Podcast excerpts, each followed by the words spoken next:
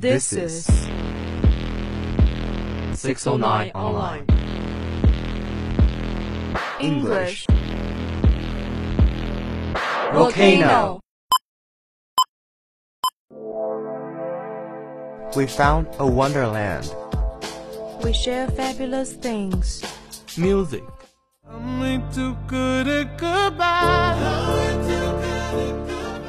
Stories. Experts are unable to explain why the owls have suddenly changed their sleeping pattern. News. The United States looks forward to a new consultation on China's foreign NGO management law before the end of the year. Dialogue. Here we are. It's all good. Lana, I'm going to cut to the chase. You've already broken my heart. Shut up. No, you have, right? You can see. International thoughts. Global horizons. Open mind. Profound significance. Let's get together and set fire. Our English volcano. Volcano eruption. eruption.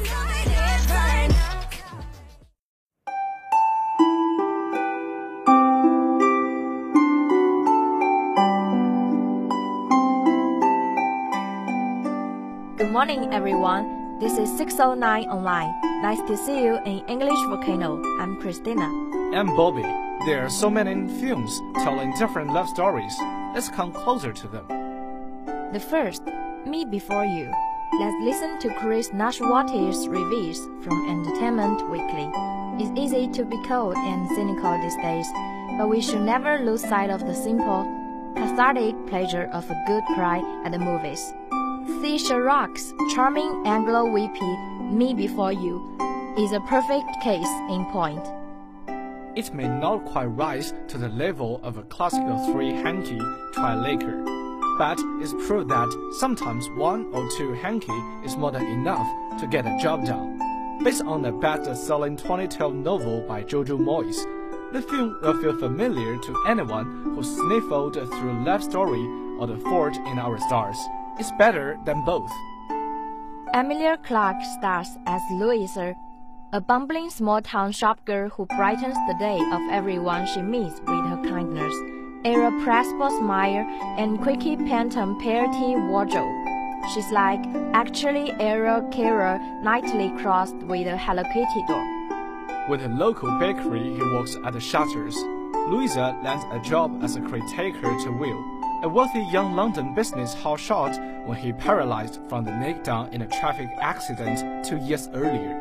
Since he played by Sam, since he played by Sam Claflin, he also impossibly good-looking, even if his condition has left him vitally depressed and cuttingly sarcastic in a wheelchair. You don't have to be Kreskin or Nicholas Sparks to know where this is headed. That these two upsides will end up attracting, and that love, at least for a while, will prove stronger than death. But you'll forgive the movie's cliches because of its surprisingly winning performances. Clarky may start off as a cheaper thrift store Cinderella and Claflin like a prickly Prince Charming.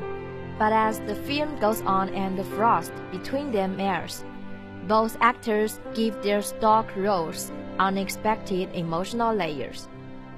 As the saintly Louisa brings Will out of his self-hating shell by watching foreign films with him, whisking him of the horse race, and cleaning up next to him for the deep late night conventionals. Clerks sincerely doesn't just win Will's heart, it wins ours too. When she smiles, the whole screen glows. If all of this seems too good to be true, well, it is. Will has found his adorable savior, but he may not want to be saved, even with Louisa by his side. He'll never be the man he was, and still wants to be. It's the closest that Sharrock and Moyes come to deviating from the generous formula. But we don't go to romantic melodramas like this looking for surprises. We want to be sold on the power of love. Me Before You doesn't try to reinvent the wheel. We all sing some versions of the movie before, but that doesn't make it less effective. It knows what it is and varies it, Now, if you will pardon me, I have to go wipe something from my eye. It's allergic, I swear. The second, Love Actually, is regarded as one of the most classic movies. Here's a verbal test. When you hear the term crowd pleasing attached to a movie, does it seem a recommendation or a diss? How you respond to this may determine your reaction to Richard Curtis' Love Actually, a panoramic, star-studded British romantic comedy that is very eager to be liked. Curtis is a talent fellow who wrote Four Weddings and a Funeral and Notting Hill. This is the first feature he both written and directed, and it seems designed to guarantee he will get directed another. Failure is not an option. In pursuit of laughs and lumps in the throat, Curtis employs every clever or hoary trick he's ever learned, freely pillaging his own movies and others. Offering up nine loosely connected love stories, Curtis have whipped up a heaping meal of cinematic comfort food. Sweet as English pudding and just spicy enough to earn a R rating. The movie boldly announced its Love is Everywhere theme with a montage of embraced at a rival area of Heathrow Airport, a sequence that could easily be mistaken for a long-distance telephone commercial. Love Actually then plunks into multiple tales of heterosexual romance, which unfold in the weeks leading up to Christmas. The sheer size of the cast is dizzying, as you will soon see.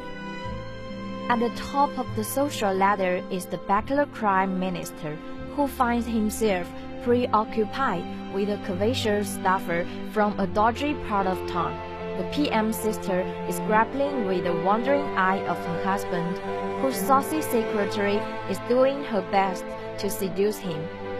This triangle doesn't really resolve itself, it just peters out. Meanwhile, a Kako mystery writer retreats to France for solace, where he falls for her Portuguese maid. Unfortunately, neither understands the other language. Puppy Love is represented by 11-year-old Sam, who is coached in color she by his recently widowed father. The town shifts uneasily from the bedroom farce to masochistic creepiness in a strand involving a pathologically unassertive American whose guilt-ridden devotion to her mentally ill brother continually foils the consummation of her lust for her co-worker. Are you following all this? There's more. The unexpected MVP of the cast is Bill, who gets the biggest loves playing a late, Jade, over the hill rock star hoping to make a comeback with a demoted Christmas makeover of Love is All Around. Further broad comic relief comes in the form of Randy, Oftus Pratt, young waiter who's convinced that sexual salvation, where his English accent will charm the pants of the natives. Then there are the shy young lovers who meet, naked, as stand-ins for the stars for an erotic movie.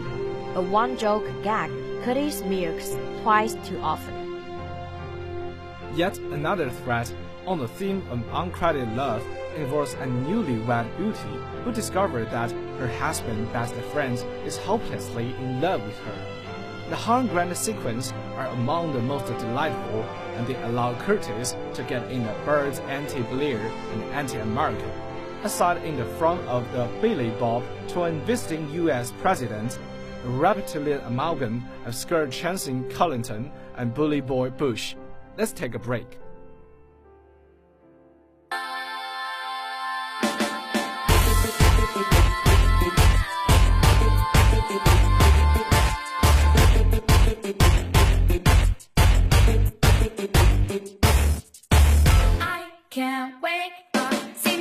Me running round the corner, move me up into the upswing.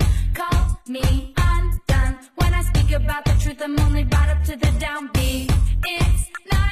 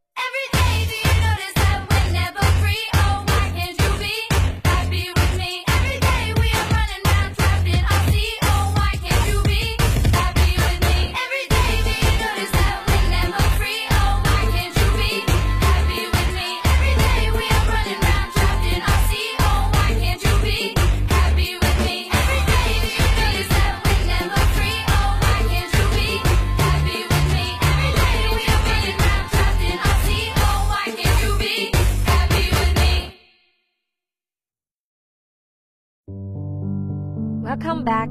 Then is our last film, Sleepless in Seattle. This is one of those films you like the idea of. A romantic comedy by the writer of When Harry Met Sally, with two of the less charmless stars of the day, Meg Ryan and Tom Hanks. Anyone who saw the earlier movie could guess the style. A soundtrack of standards, mostly by the old fillers, but with a couple of retreats for the city generation. What's more surprising is the number of the key images from Harry and Sally's romance, which are reduplicated for Sammy and Annie's. You liked Meg Ryan dancing with the designated dork at the New Year's Eve party? She does it again here. We are on her way to inaugurating a new New Year tradition as one woman Guy Lombardo and his Royal Canadians. You like the moment when Billy realized it's Meg he loves and run through the crowded streets back to her was natural sing, It's hard to be you. This time, Meg runs through the streets and the band plays the large love thing from An Affair to Remember, almost as yielding a 400 meter sidewalk dash complicated by string orchestra as Sterling Pusov in apartment. In fact, watching Meg Ryan get to do everything the other guy did in the first film but in different order, you gradually realize that Sleeper seemed to have been constructed as a precise inversion of its predecessor. Harry meets Sally in virtually the first shot. Sam doesn't get to meet Annie until the very last scene. Harry and Sally know each other so well, they don't realize they're in love. Sam and Annie don't know each other at all. Yet, directing as well as writing managed to persuade us that they're perfectly matched. Annie has a fiancé, the chump she's thrown over for Sam, who is, of course, called Walter, has allergies. Hollywood takes no chance. From the moment Annie, honey out of Baltimore on Christmas Eve, here's Sam, a shy widower in Seattle caused by his son onto a radio call in snow. A shy widower in Seattle August by his son onto a radio call in show. We know it's not contest. Laid out in print, it's ruthlessly manipulative. It had to be a Christmas and a widower, but you never know. Last New Year's Eve, he arrived late at Lebanon Airport, New Hampshire, and found himself alone with a quiet redhead waiting for a cab. Disappointingly, the company managed to rescue us two cars, but about 50 miles out of the town, just as radio contact was breaking up.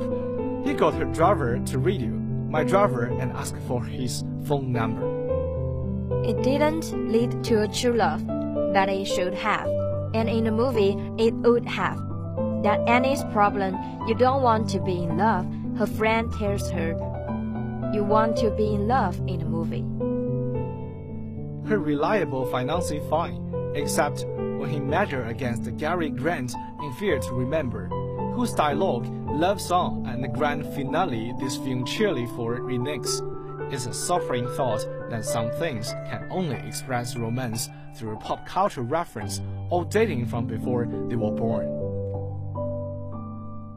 But then Sleepless in Yoo-Hoo, you forgot your little white bird. Seattle's romance isn't between Ryan and Hanks, but between Ryan and those movies and songs which sprinkle a little stardust on earthbound stories of boy meets girl. Every crucial moment in the film is intensified by music. Hank starting across the bay in Seattle and Nat King Cole. A restless Ryan going downstairs to mooch about the kitchen as Carly Simon sing in the wee small hours. Ryan's search for Hank's is attempt to prove the truth of some songs. And for most of the film, this elevates her performance. The emotional weight of the drama rests on Hanks, and you appreciate how skillfully Ephron structures the film so that the two principles are bound by song and sentiment rather than physical proximity. Put them together in the same room, and you might have as big a dad as Kevin Costner and Whitney Houston. But that's what's so cunning. The film is its own love interest. There will be always countless love stories to be told. Those dreamlike stories satisfy and please us. That's enough. Usually, they don't happen in reality, but I'm sure you will fall for at least one film. It's time to say goodbye. I'm Christina. I'm Bobby, especially thanks to our director Rachel and editor Phoebe. Bye.